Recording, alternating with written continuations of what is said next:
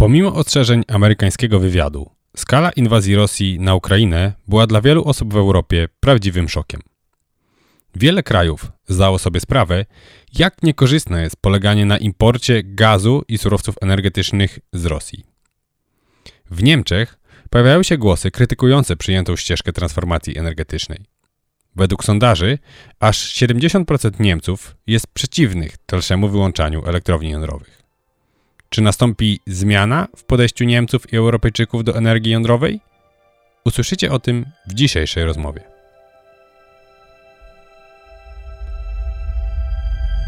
Zrównoważony rozwój to podcast o tym, jakie zmiany są potrzebne w obszarach gospodarki, energetyki i naszego stylu życia, aby uniknąć ekologicznej katastrofy i stworzyć system, w którym kolejne pokolenia cieszyć się będą dobrobytem, bez pogoni za wzrostem i konsumpcją, z poszanowaniem ograniczonych zasobów dostępnych na naszej planecie.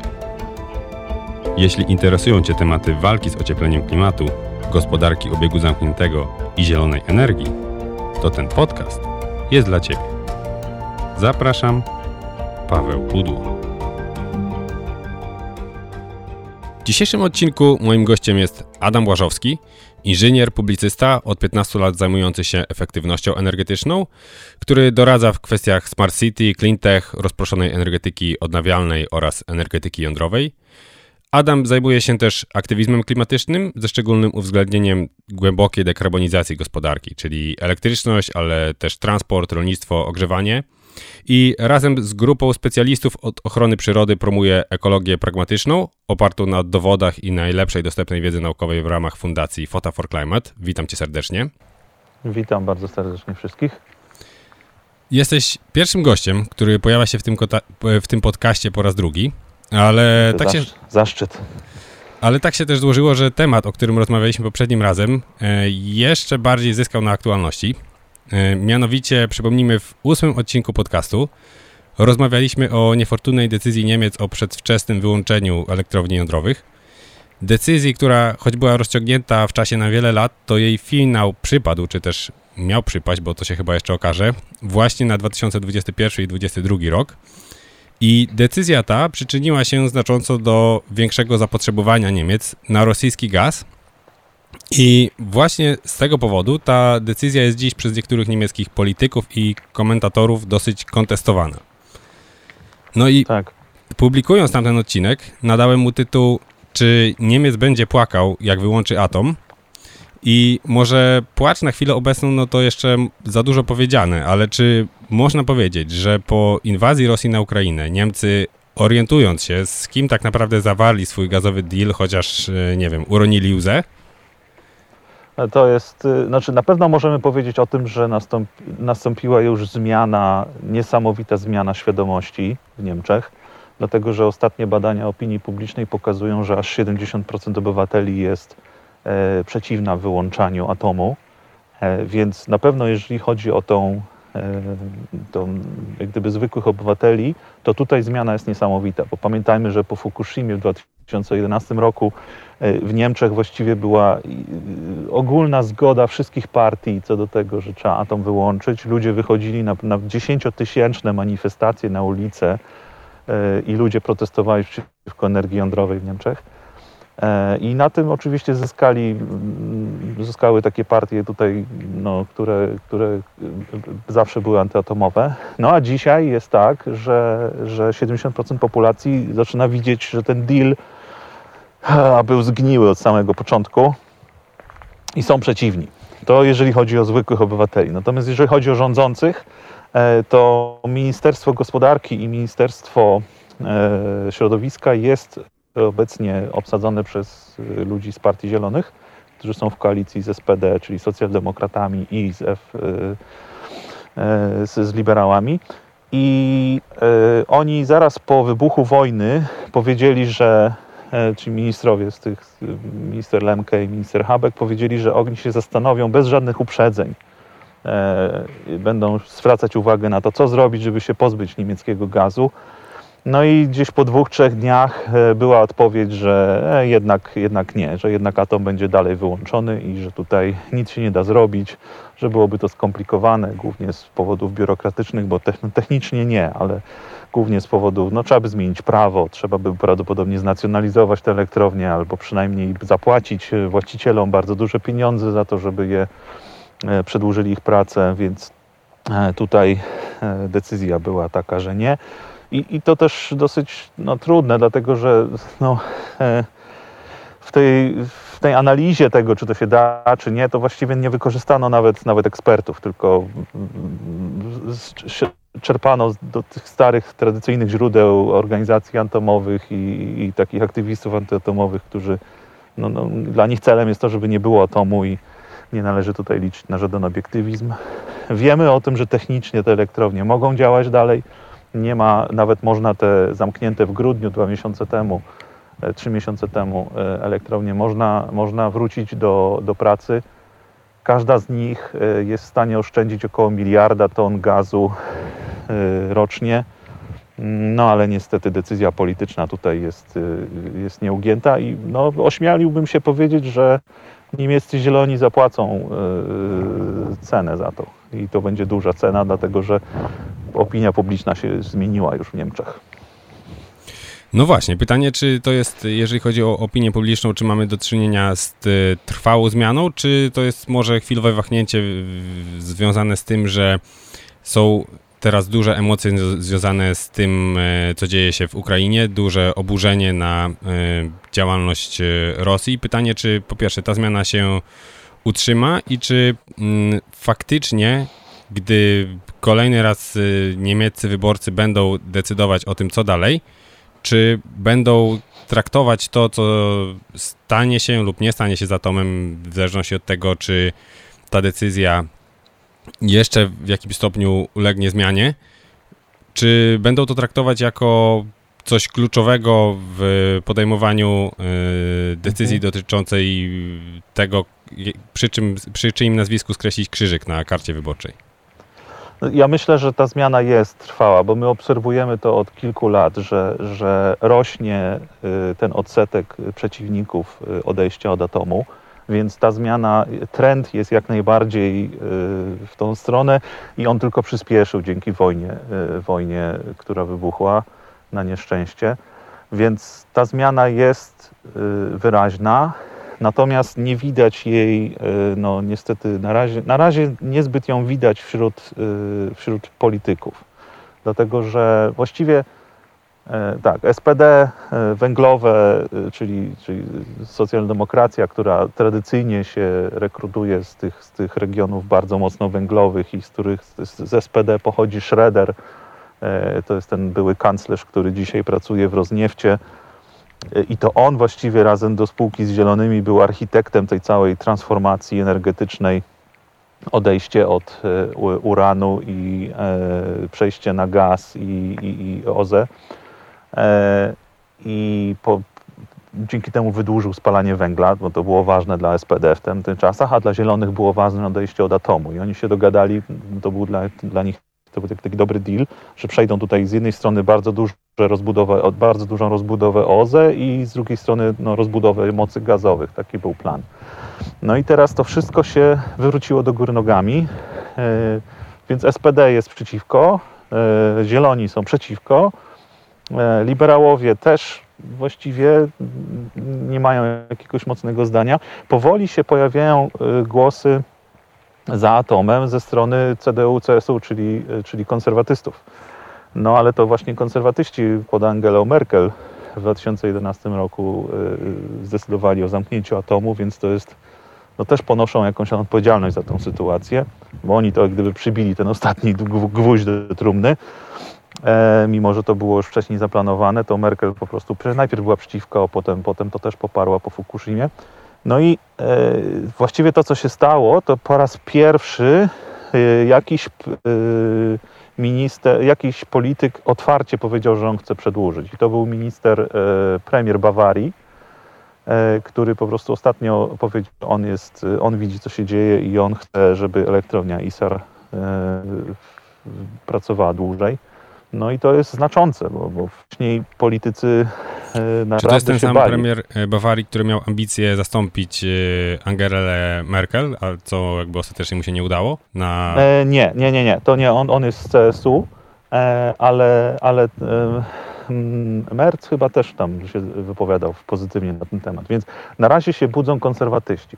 Tylko to nie jest żadne rozwiązanie, bo konserwatyści nie są przy władzy, więc e, jeżeli w następnych wyborach ktokolwiek będzie chciał głosować w tej sprawie, to już będzie za późno, bo już atom będzie zamknięty. Więc y, no, pozostaną wyrzuty sumienia i, i, i te 8 miliardów te metrów sześciennych gazu, które będą spalane więcej. My, ja czytałem takie opracowanie, że zamknięcie tego atomu doprowadzi do dodatkowych emisji y, prawie miliarda ton CO2. E, dlatego, że po prostu przez to zamknięcie tych elektrowni jądrowych e, no po prostu będzie więcej spalanych y, kopalin. No, teraz Niemcy mówią o tym, że będą wracać do węgla, a już na pewno ta data odejścia od węgla, która była tak szeroko ogłaszana, odejście w 2030 roku, to myślę, że już możemy zapomnieć o tym, że, że Niemcy odejdą od węgla w 2030 roku. To jest po prostu nie, niemożliwe, to się nie stanie. No to jest właśnie ciemna strona tych e, zmian w podejściu do importu gazu z Rosji. Mm, Mhm. Ponieważ no jakby jasną stroną jest to, że mm, społeczeństwo niemieckie trochę się przebudziło i e, faktycznie zreflektowało się może trochę po nie w czasie, co odnośnie tego, czy atom faktycznie powinien być wygaszany. Natomiast e, ciemna strona tych zmian jest taka, że mm, właśnie gaz ma być zastępowany w wielu miejscach węglem i to słychać nie tylko tak naprawdę z Niemiec, bo również y, zastępca Komisji Europejskiej Timmermans sugeruje, że kraje takie jak Polska mogłyby trochę dłużej korzystać z energetyki węglowej, co może w przypadku Polski nie byłoby aż takie złe, gdyby to było wydłużenie korzystania z węgla o kilka lat, y, w zamian za to, jeżeli nie budowalibyśmy elektrowni gazowych, które miałyby ten węgiel zastępować i potem działać przez dwie Tak. czy trzy dekady. No, Natomiast, to w by była przypad- tragedia. natomiast w przypadku Niemiec, gdzie jakby relatywnie łatwo byłoby przywrócić e, do działania te e, elektrownie jądrowe, które albo były wyłączone pod koniec e, ubiegłego roku, albo mają być wyłączone w tym Tak. roku, no to w przypadku Niemiec postawienie na węgiel, no to to jest coś e, totalnie absurdalnego. Natomiast e, w krajach takich, w których nie ma takiego dylematu, czy jak powinniśmy tak naprawdę patrzeć na, e, na węgiel i w opozycji do, do gazu, do, do rosyjskiego gazu? No bo jakby w, bardzo często się mówi, że gaz wiąże się z niższymi emisjami. Często jest podawana taka wartość, że o połowę mniejsze są emisje ze spalania gazu niż ze spalania węgla. Natomiast e, fakt, mamy mniejsze emisje ze spalania, ale z drugiej strony często nie do końca uwzględnia się, czasami się nie doszacowuje emisji wy- metanu wynikających z wydobycia i przesyłu e, gazu. Więc e, mm, pytanie, czy mm, gaz, który był traktowany jako takie paliwo przejściowe, które miało umożliwić transformację w kierunku OZE, czy w momencie, kiedy teraz e, okazuje się, że gaz nie jest aż tak pożądany, czy faktycznie możemy mówić, że gaz jest lepszym paliwem niż, e, niż węgiel, bo jeżeli porównujemy z atomem, no to jakby tutaj nie ma w ogóle żadnej e, Nie ma dyskusji. żadnej dyskusji. Natomiast jeżeli porównujemy z węglem, a jakby tyle głosów się teraz pojawiło, że może wstrzymajmy o parę lat to odejście od węgla w Polsce, w Niemczech, no to jak w takim razie powinniśmy patrzeć na gaz w opozycji do, do węgla, tudzież węgiel w opozycji do gazu? Znaczy, największą zaletą e, gazu e, jest to, że gaz e, bardzo dobrze współpracuje z OZE, dlatego że gaz jest elastyczny. On potrafi wchodzić, wychodzić. Jeżeli zawieje wiatr, jeżeli zaświeci słońce, to gaz się szybko skręca i szybko potrafi wracać. E, Węgiel takiej elastyczności nie posiada, więc e, tu jest, e, no na pewno jest tutaj, no jest to duży problem. Natomiast z drugiej strony, no dla nas to, to, to nie jest zł, zły pomysł, żeby nie przechodzić na, żeby nie zamieniać całego naszego węgla na gaz i dobudowywać OZE, dlatego że gdybyśmy to zrobili, to byśmy się właśnie wpakowali w taką pułapkę gazową, i ten gaz by u nas został po prostu na, na wiele, wiele dekad, więc już lepiej jest tym naszym węglowym niektórym trupom dać popracować trochę dłużej, e, ale, ale zastąpić je już OZE i atomem, niż budować całą infrastrukturę, przesył, gazociągi, nowe, nowe bloki, które przecież będą kredytowane i one one muszą się spłacić w ciągu tam 20-30 lat, one przecież się nie wyłączą za 10 lat. E, więc no to ma, ma, to jakieś tam swoje zalety, to samo w Niemczech. Przecież w Niemczech to w ogóle na głowie stało, bo tylko, że Niemcy mają dosyć dużo mocy gazowych, e, których w ogóle nie używają. E, elektrownia Irsching na przykład. I dlaczego, dlaczego jej nie używają? No dlatego, że węgiel lokalny, był tańszy i nawet mimo tych y, y, wysokich opłat CO2 za węgiel, to wciąż było za mało, bo gaz był tak drogi w tym w poprzednim roku, że, że się opłacało palić węglem, a, a nie opłacało się palić gazem, więc po prostu gaz jest już dzisiaj tak drogi, że nawet te opłaty CO2 nie, nie są w stanie go zatrzymać. A odpowiadając na pytanie, czy gaz jest y, gorszy od węgla? No oczywiście gaz tutaj ma mniejsze emisje CO2, ale tylko wtedy, kiedy założymy, że wycieki metanu przy, mm, y, przy wydobyciu są niewielkie. I tutaj już nawet y, kilkuprocentowe wycieki metanu mogą już mieć bardzo poważny wpływ na, na klimat, ale z drugiej strony pamiętajmy o tym, że kopalnie węglowe też emitują CO2 i metan, więc to wcale nie jest tak, że, że, że to jest takie bez metanu źródło, czy to jest tylko dwutlenek węgla, ale e, tutaj w Niemczech to jest podwójnie skomplikowane, dlatego że Niemcy zamknęli swoje kopalnie węgla kamiennego i zaczęli importować węgiel kamienny z, między innymi z Rosji. Więc te emisje metanu z tych kopalni no, liczą się na inny kraj, e, a, a u, nich, u nich nie. Natomiast no, Wiadomo, że gaz ziemny no, ma tutaj mniejsze emisje, ale bardzo ważne jest to, jak on jest wydobywany. No i wiadomo, że ten rosyjski gaz w żaden sposób nie jest wierzony ani sprawdzany. Nikt nie wie tak naprawdę, jakie są emisje przy wydobyciu gazu z Jamału.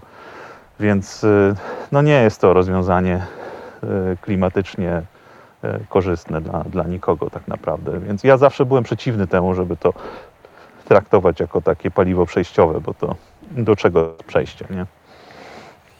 A gdyby Europa chciała zrezygnować z gazu z Rosji i zastąpić go albo, nie wiem, gazem skroplonym LNG, albo w ogóle innymi źródłami energii z y, jakiegoś innego pochodzenia, to tak naprawdę na ile byłaby w stanie to y, faktycznie zrobić? Bo w, czytałem taki, taką analizę w think tanku belgijskiego Bruegel, w której szacowali, że ta luka, która by powstała w przypadku, gdyby na e, okres zimowy, przyszłą zimę zrezygnować z importu e, gazu z Rosji, no to luka wyniosłaby w skali roku około 400 terawatogodzin, co dla porównania powiedzmy w Polsce cała generacja elektryczności to jest niecałe 180 terawatogodzin, więc mhm. E, no to jest ponad dwukrotnie więcej, więc naprawdę sporo, więc pytanie na ile faktycznie Europa, zwłaszcza gdy Niemcy podejmują takie nierozsądne decyzje jak e, kontynuacja wygaszania elektrowni jądrowych, na ile mhm. faktycznie Europa jest w stanie sobie poradzić bez importu gazu z Rosji?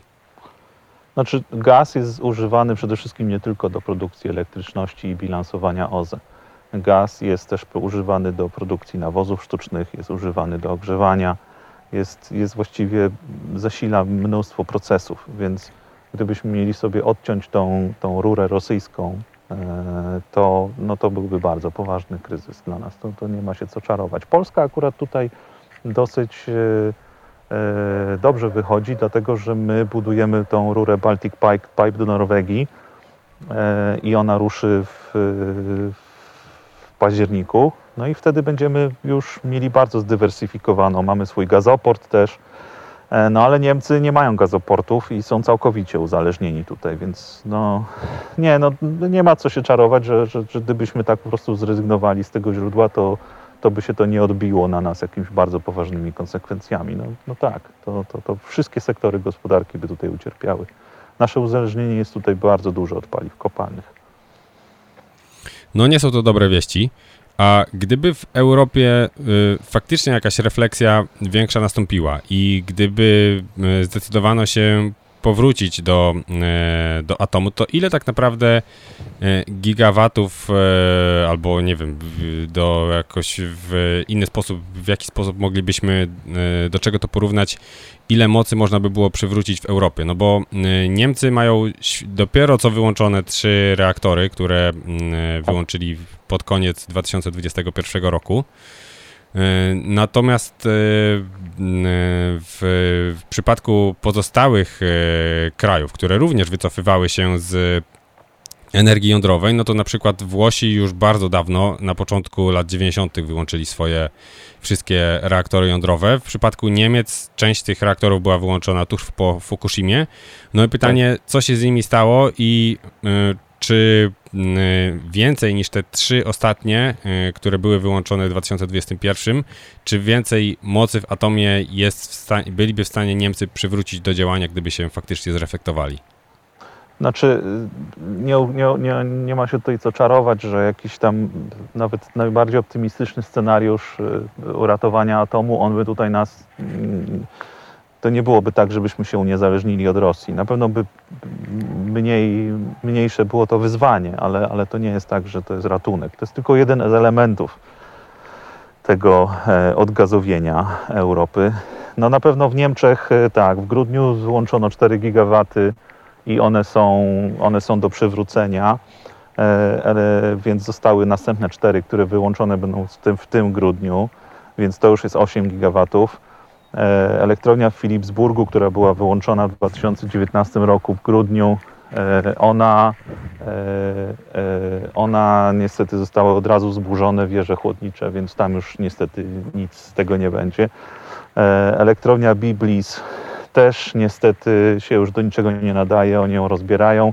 Mało tego, tam do, do, dociągnięty gazociąg i na terenie elektrowni jądrowej Biblis powstaje elektrownia gazowa w Niemczech to jest w ogóle, to jest w ogóle straszna, straszna, straszna sytuacja, że, że, że po prostu tak bezpośrednio po prostu e, gaz zastępuje tam atom. E, Szwedzi wyłączyli dwa reaktory Ringhals. E, jeden z nich już jest rozbierany, i, ale drugi może, może by jeszcze miał szansę na to, żeby wrócić. Belgowie jeszcze sobie nie zamknęli. Tam mają siedem reaktorów i bardzo mocno naciskają rządzący też z Partii Zielonych, żeby pozamykać wszystkie do 2025 roku, więc może by się je udało uratować. E, no i Francuzi zamknęli sobie Fessenheim, dwa reaktory w Fessenheim, które no naprawdę w najgorszym możliwym momencie, dlatego że teraz są takie ceny energii, że te reaktory były po prostu byłyby kopalniami złota. E, Ale oni je wyłączyli no, permanentnie, czy yy, tak. jako I tam konserwację? Są, tam, tam, nie, nie, nie, nie, tam turbiny są zdemontowane i E, i one, no to była decyzja polityczna. To, to są, Fessenheim jest po prostu na samej granicy z Niemcami e, i tam po prostu y, zapadła decyzja, że, że, żeby to zamknąć po bardzo dużych naciskach, e, naciskach właśnie Niemiec, żeby, żeby tą elektrownię zamknąć. I, no i szkoda, bo ona by teraz bardzo się przydała tej zimy. Czy w takim wypadku taksonomia Unii Europejskiej, co do której pod koniec grudnia Y, Komisja Europejska y, zaproponowała y, zmiany, aby uwzględnić tam inwestycje w elektrownie gazowe oraz w inwestycje w atom. Oczywiście, jeżeli chodzi o gaz, no to one tam były obostrzone pewnymi warunkami. Może jeszcze zanim zagłębimy się w ten temat, chwila wyjaśnienia, czym jest taksonomia Unii Europejskiej. To jest mówiąc w skrócie, taka regulacja, która u, u określa, jakie przedsięwzięcia są przez Unię uznawane za zrównoważone i takie, w które Unia chce inwestować swoje pieniądze. E, no i w, właśnie w tej regulacji była pod koniec roku wprowadzona, znaczy jeszcze nie tyle wprowadzona, co zaproponowana przez Komisję Europejską właśnie ta zmiana, aby dodać tam e, gaz jako jedno z e, takich zrównoważonych źródeł oraz atom. No i pytanie, czy w tej e, nowej sytuacji geopolitycznej, w której się znaleźliśmy, czy dodanie e, gazu do taksonomii nie jest decyzją, która w tym momencie jest raczej do wyrzucenia do kosza? No to jest bardzo skomplikowany problem, dlatego że w ogóle nie byłoby całego tego zamieszania, gdyby dwa lata temu atom z taksonomii nie został wyrzucony. E, tutaj głównie to były działania e, polityka e, znów z Partii Zielonych Bas Eichhout podczas prezydencji fińskiej, reprezentując Parlament Europejski, no, doprowadził do tego, że ten atom z tej, z tej taksonomii wyleciał, mimo że spełniał wszystkie naukowe kryteria. Nie? No i ponieważ ten atom został wyrzucony, a, a jest potrzebny, no to trzeba było zrobić drugi delegowany akt, czyli, czyli taką specjalną, jak gdyby taką dyrektywę e, unijną od Komisji Europejskiej e, z uzupełnieniem tej taksonomii. No i ponieważ trzeba tam było wsadzić atom, to przy okazji e, oczywiście lobbying gazowy wszedł i dorzucono też gaz. No i tutaj wiadomo, że za atomem lobbowała bardzo Francja, no ale tego atomu absolutnie nie chcieli Niemcy. No i trochę takim, takim, takim handlem e, posz, oni poszli na kompromis i powiedzieli, no dobra, to atom może być w tej taksonomii pod warunkiem, że będzie tam też gaz, no bo ten gaz wtedy był dla Niemiec e, no, takim e, paliwem przejściowym. No, to były czasy, kiedy się mówiło o gazie, że to jest paliwo przejściowe i, i, i ten gaz z Rosji nawet nie był taki, taki szkodliwy wtedy. No i takie, taki, w grudniu taki jeszcze był kompromis tak? Francji i Niemiec, dwóch najsilniejszych państw. No i e, wiadomo, że dzisiaj e, młodzież, na przykład młodzieżowy strajk klimatyczny protestował przeciwko temu gazowi e, w taksonomii, ale no, moim zdaniem to, to nie ma sensu. Gaz w żaden sposób nie spełnia tych kryteriów, tych, ne- neutra, tych, tych, tych naukowych kryteriów emisyjności, więc to, że on tam wylądował, no to jest tylko i wyłącznie zabieg polityczny i efekt jakiegoś zgniłego kompromisu. E, Dla, według mnie od początku powinien być w taksonomii tylko atom, OZE i e, kilka innych technologii, które, które spełniają te bardzo niskie emisyjne kryteria. A to, że tam wylądował gaz, no to jest niestety efekt e, grzebania przy tym polityków, którzy po prostu przyszli i powiedzieli, no dobra, to tu macie kryteria naukowe, ale nam zależy, tego ma nie być, a to ma być. No i tak to się skończyło niestety. A co Francja w takim razie na tą y, sytuację nową, w której się znaleźliśmy? No bo poszła mm, na kompromis w sprawie taksonomii, zgodziła się na to, na czym zależało Niemcom, czyli na wrzucenie y, do tych akceptowanych mm, inwestycji, y, również inwestycji w, w moce gazowe. Natomiast y, no, teraz mamy jednak dosyć odmienną sytuację. No i y, widzimy bardzo wzmożoną aktywność dyplomatyczną prezydenta Macrona, ale szczerze mówiąc, ja nie widzę jej na polu energetycznym. Nie wiem, może się coś dzieje w kuluarach, o czym e, może media w tym momencie za bardzo nie mówią, ale e, trudno powiedzieć.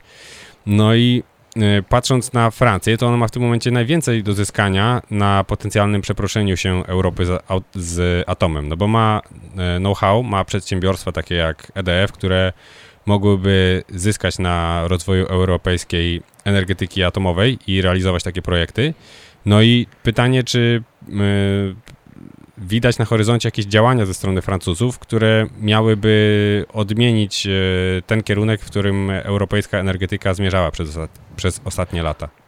To na pewno na tym ich własnym e, podwórku Macron bardzo jasno i mocno stoi za atomem, ogłosił budowę nowych reaktorów i, i, i- i, i rozbudowę, e, rozbudowę e, floty, ale pamiętajmy, że we Francji cały czas obowiązuje to prawo, które e, przeszło za prezydentury Hollanda. Hollande chciał wygrać wybory i chciał e, pozyskać głosy lewicy i on obiecał, że jeżeli zostanie prezydentem, to Francuzi zrezykują moce jądrowe z 70%, 75% do 50%. I to prawo cały czas obowiązuje.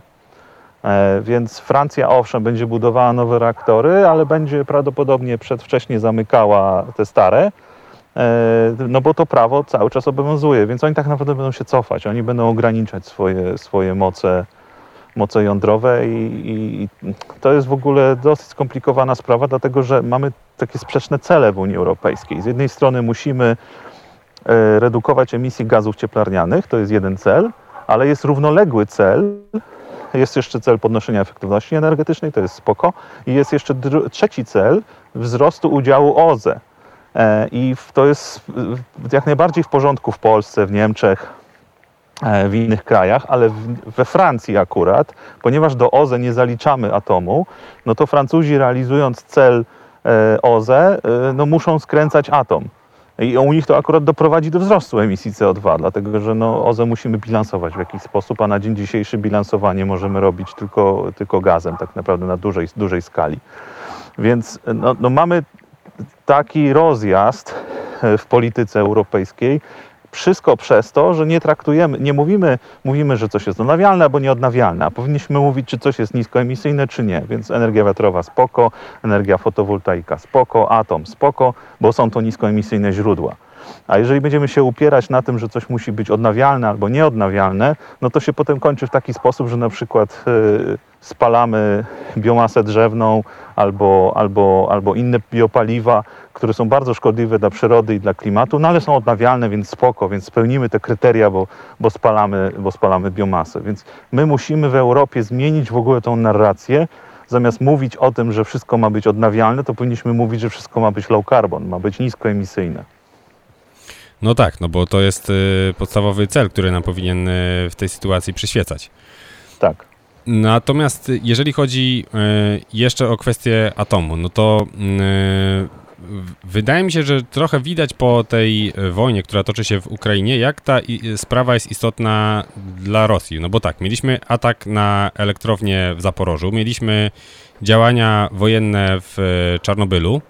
No i w obu przypadkach te zdarzenia mają znaczenie faktycznie mniejsze niż y, przypisują im y, media. Często media y, wypowiadając się na ten temat, różni komentatorzy różne rysują czarne scenariusze. Straszą.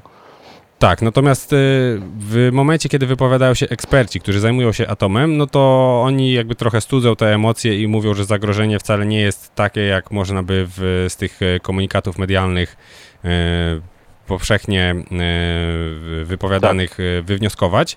Natomiast mam wrażenie, że to jakby pojawienie się informacji o działaniach w Czarnobylu lub o działaniach w Zaporożu w mediach Y, zatacza znacznie szersze kręgi niż y, te wypowiedzi ekspertów, które y, tak naprawdę rzeczowo wypowiada, którzy rzeczowo wypowiadają się i mówią o tym, jakie to zagrożenie faktycznie jest i że ono tak naprawdę jest znikome albo, albo bardzo niewielkie, zwłaszcza w sytuacji, kiedy ktoś nie planuje celowo niszczyć elektrowni, co jakby widać, że to nie było w planach e, Rosjan, no bo mhm. E, już tą elektrownię przejęli i chyba bodajże Rosatom ma teraz przywłaszczył ją sobie, mówiąc, tak. mówiąc kolokwialnie. No i pytanie, czy Putin nie planuje, y, nie próbuje nas w ten sposób przestraszyć, żebyśmy wystraszyli się energii jądrowej, a w rezultacie, żeby były dużo większe opory w społeczeństwach europejskich przed y, odejściem od, y, od gazu i żebyśmy po prostu więcej importowali tego paliwa z Rosji? No ja, ja bym powiedział, że to mu jest na rękę. Niekoniecznie to jest jak gdyby celowe działanie moim zdaniem.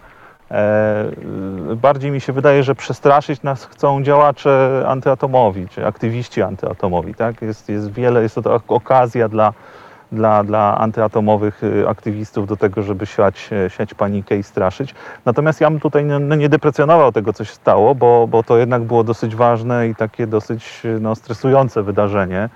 E, po pierwsze, to są dwa, dwie różne sytuacje. E, ta czarnobylska elektrownia jest wyłączona od 20 lat i tam, się, tam nie ma żadnej, żadnej e, działalności energetycznej, nie, nie, nie, nie ma działających reaktorów.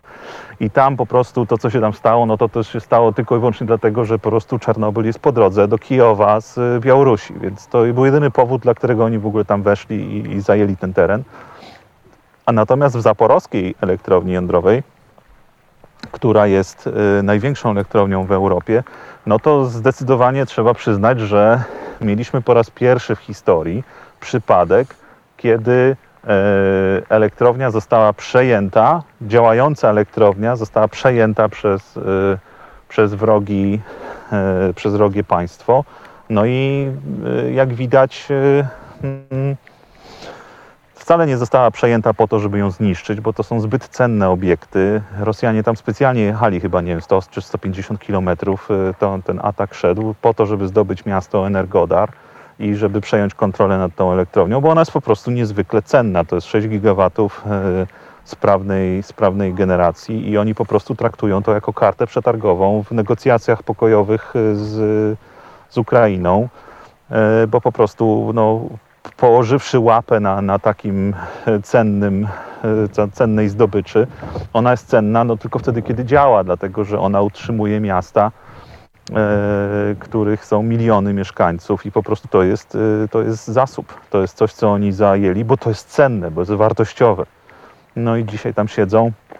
To, że Rosatom tam przyjechał i, i że sobie chcą przejąć tą elektrownię, no to jest skandal. To, to skazuje Rosatom na sankcje i w ogóle e, Rosatom po prostu powinien być e, e, obłożony sankcjami, tak jak wszystkie inne rosyjskie firmy, bo po prostu tego się, się nie robi. No nie, nie można po prostu przejąć, zawłaszczyć sobie cudzej elektrowni. No to jest po prostu nie do pomyślenia. Media y, często jakby relacjonując to, y, te zdarzenia, y, wydaje mi się, że sugerowały, że może dojść do jakiegoś powszechnego skażenia i tak dalej, natomiast ja tutaj bazuję na wypowiedziach Adama Rajewskiego z Politechniki Warszawskiej, który wypowiadał się między innymi dla Onetu i dementował, że gdyby, żeby faktycznie do czegoś takiego doszło, to celowo musiałby naprawdę spory wysiłek był włożony, być włożony w to, żeby do czegoś takiego doprowadzić. Tak. Ktoś musiałby celowo ostrzeliwywać elektrownię właśnie w tym celu. Natomiast y, no... no jeszcze tak... musiałby wiedzieć w którym miejscu i no to, to nie jest takie proste. Dokładnie, to, to natomiast tak jak tak. wspomniałeś, ta elektrownia jest cennym zasobem, który y, tak. warto jest kontrolować, zwłaszcza w sytuacji, kiedy dwa państwa toczą y, ze sobą wojnę. Ja tam jeszcze tylko dodam, że tam z naszych sześć reaktorów pięć było wyłączonych w momencie ataku, tylko jeden z nich pracował na 60%. E, więc to, to nie było tak, że ona cała pracowała na full, ale, e, ale zaraz potem, jak już Rosjanie przejęli kontrolę, to zaraz jeden reaktor następny włączyli, bo był potrzebny po prostu, żeby, żeby utrzymywać system energetyczny. Mhm. To jeszcze może tak e, zmierzając powoli do e, końca naszej rozmowy, e, chciałem jeszcze Cię zapytać, jak postrzegasz e, w tym kontekście całej tej sytuacji wojennej, geopolitycznej, w której się znaleźliśmy, e, polski program e, jądrowy, ponieważ e, no jakby przed rozpoczęciem wojny w Ukrainie trochę się tutaj działo. Minister Sasin jechał do Stanów Zjednoczonych negocjować warunki potencjalnej umowy.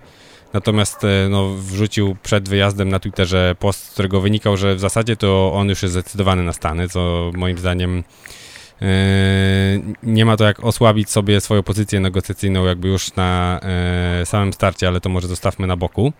Natomiast yy, zastanawiam się, tak patrząc z punktu widzenia tego, co działo się i jakby dzieje się w sytuacji wewnętrznej w Stanach Zjednoczonych. No bo w, aktualnie za Bidena Stany Zjednoczone zdają egzamin jako taki gwarant bezpieczeństwa europejskiego i jako taki filar NATO. Natomiast e, Biden nie ma do końca dobrej prasy w Stanach Zjednoczonych. No i zastanawiam się, czy jeżeli kolejnym prezydentem zostanie Trump albo ktoś e, jego pokroju, no bo Trump, e, jeżeli ktoś śledzi politykę Stanów Zjednoczonych, ten zapewne wie, że Trump ma takie ambicje, aby ponownie wystartować. Natomiast może to być równie dobrze inny polityk, jemu podobny. No i e, pytanie, czy w e, tej sytuacji wybór, to, jakiego wyboru partnera e, dokonamy, ma jakieś istotne znaczenie dla Polski? Czy jakby Stany Zjednoczone mm, e, faktycznie mogą być postrzegane jako taki e, partner e, numer jeden w realizacji polskiego programu jądrowego, czy może w tej trochę niepewnej sytuacji, co będzie dalej z zaangażowaniem Stanów Zjednoczonych w Europie, może, nie wiem, e, w tej sytuacji e, lepiej byłoby postawić na partnera europejskiego. Jak wiemy, EDF był e, francuski był zainteresowany współtworzeniem polskiego programu jądrowego składał w zeszłym roku mhm. niewiążącą ofertę w, w tej kwestii. Czy ta sytuacja, w której jesteśmy w tym momencie, Twoim zdaniem rzutuje na to, jaki wybór partnera byłby najbardziej korzystny dla Polski, czy może nie ma to aż takiego znaczenia w tym momencie.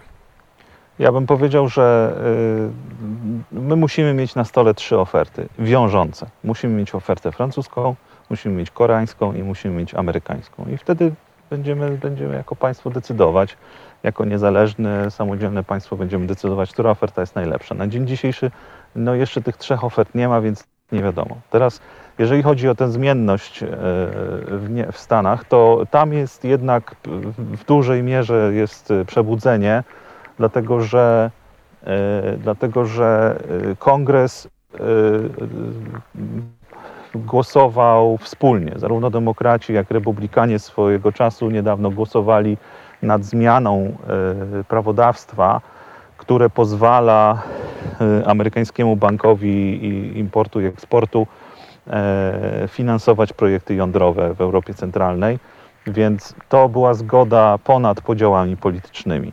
No pamiętajmy też, no bo ja, ja nie jestem jakimś wielkim zwolennikiem yy, prezydenta Trumpa, ale Trump był bardzo bezpośredni, jeżeli chodzi o na przykład Nord Stream 2, E, też podpisał z naszym prezydentem jakieś tam porozumienie w tej w sprawie atomu, więc e, atom, znaczy tutaj Trump e, nie miał jakiejś takiej złej, szkodliwej polityki w tym zakresie energetycznym dla nas, a Biden raczej ją, ją kontynuuje. Tam, tam udało się jakąś ciągłość zachować mimo zmiany władzy.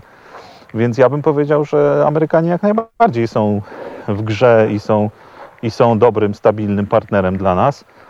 E, tylko no, muszą teraz przygotować ofertę, nie pamiętam kiedy, ale chyba w czerwcu ją mieli przysłać, więc e, trzeba czekać po prostu na to, co przyślą, zobaczymy jak to będzie funkcjonowało.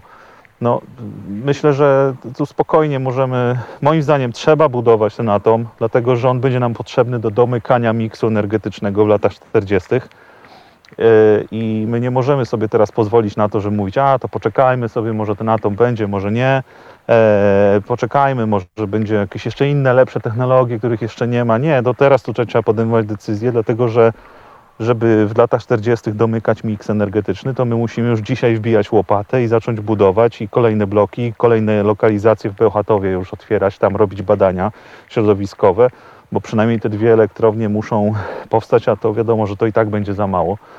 E, więc e, no tutaj nie, na, na, najgroźniejsze byłoby właśnie uleg, ulegnięcie tym lękom i strachom i odroczenie tego na, na, na wieczne nigdy, bo to by oznaczało, że no, będziemy skazani na, na węgiel albo na gaz, e, który, który będzie bilansował OZE i to będzie rozwiązanie daleko nie, nieefektywne, no bo po prostu nie dojdziemy do tego, e, do tej neutralności klimatycznej w tym momencie w żadnym sensownym okresie czasu.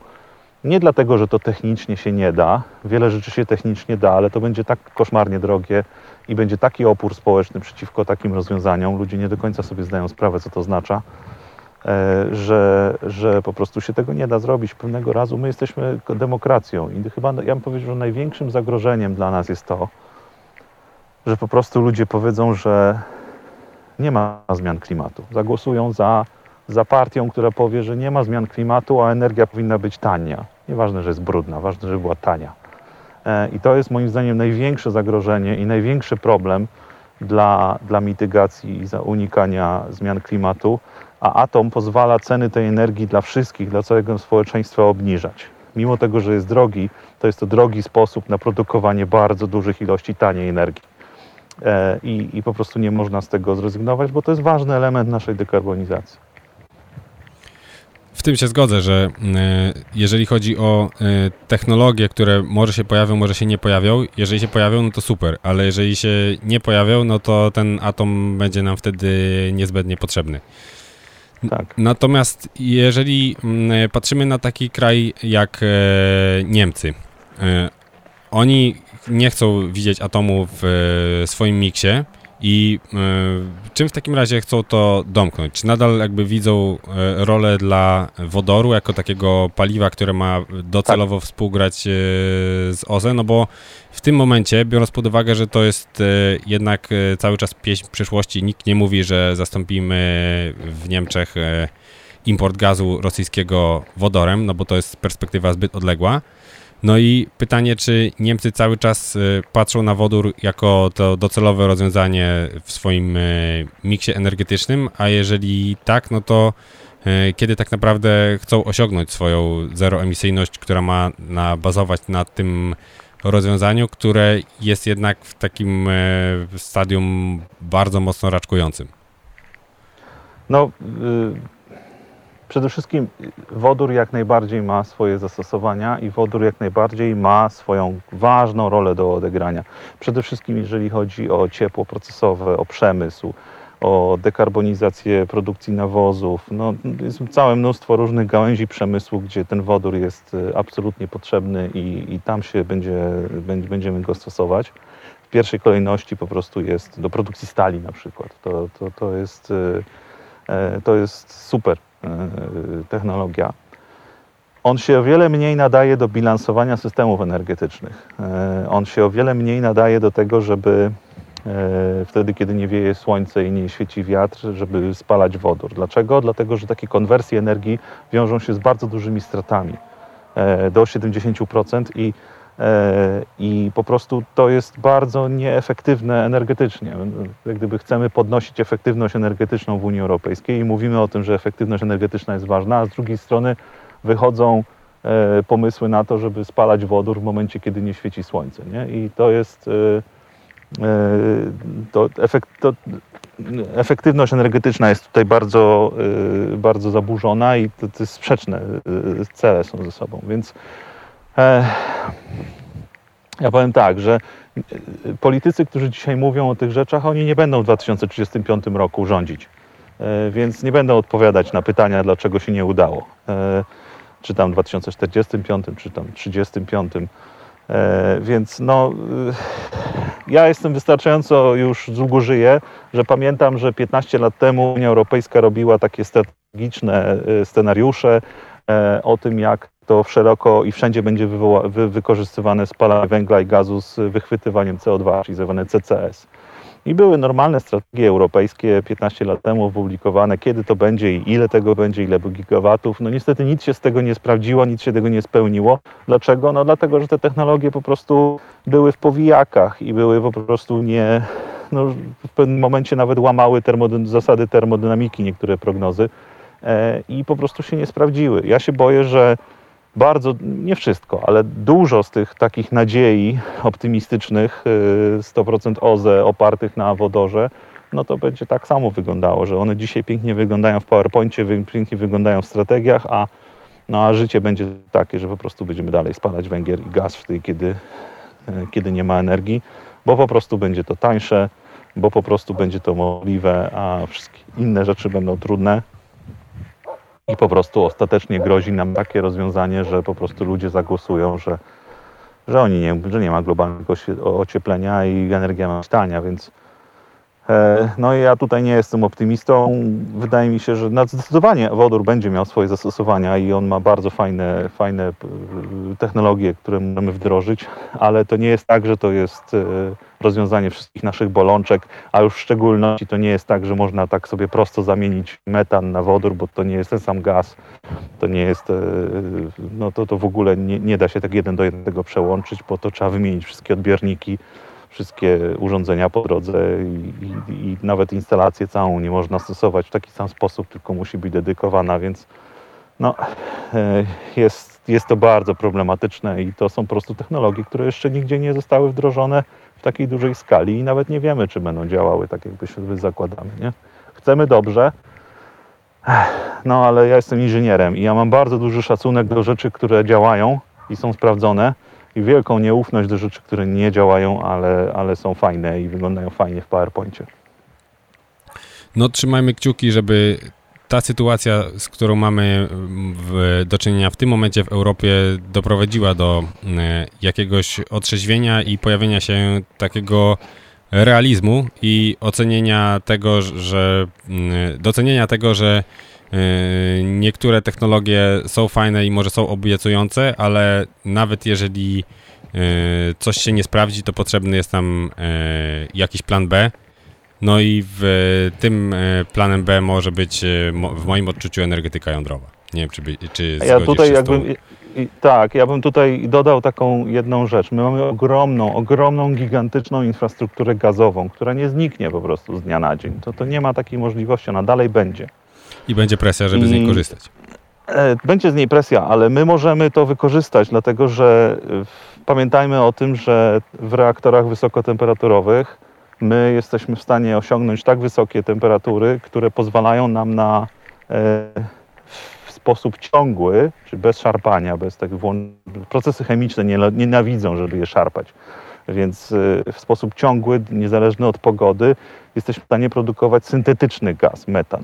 Czyli wychwytujemy CO2 z atmosfery, mamy wodór i w procesie e, metana, metanizacji możemy wytwarzać syntetyczny metal, metan. Nie? I tego nie da się zrobić w prosty sposób czy tak, taki sposób sensowny ekonomicznie bez atomu. E, no ja mam nadzieję, że kiedyś dojdziemy do tego, że zamiast wymieniać cały, zamiast wykładać cały świat skórą, e, to lepiej sobie kupić dobre buty i po prostu zamiast e, wymieniać całą infrastrukturę, to po prostu zastanówmy się nad tworzeniem syntetycznego metanu, który będzie E, no też przy użyciu OZE, ale OZE to będzie za mało. My tutaj musimy też użyć e, atomu do tego e, i po prostu będziemy mieli swój własny metan, który będzie zeroemisyjny, dlatego że po prostu będzie produkowany właśnie z CO2 wychwyconego z powietrza.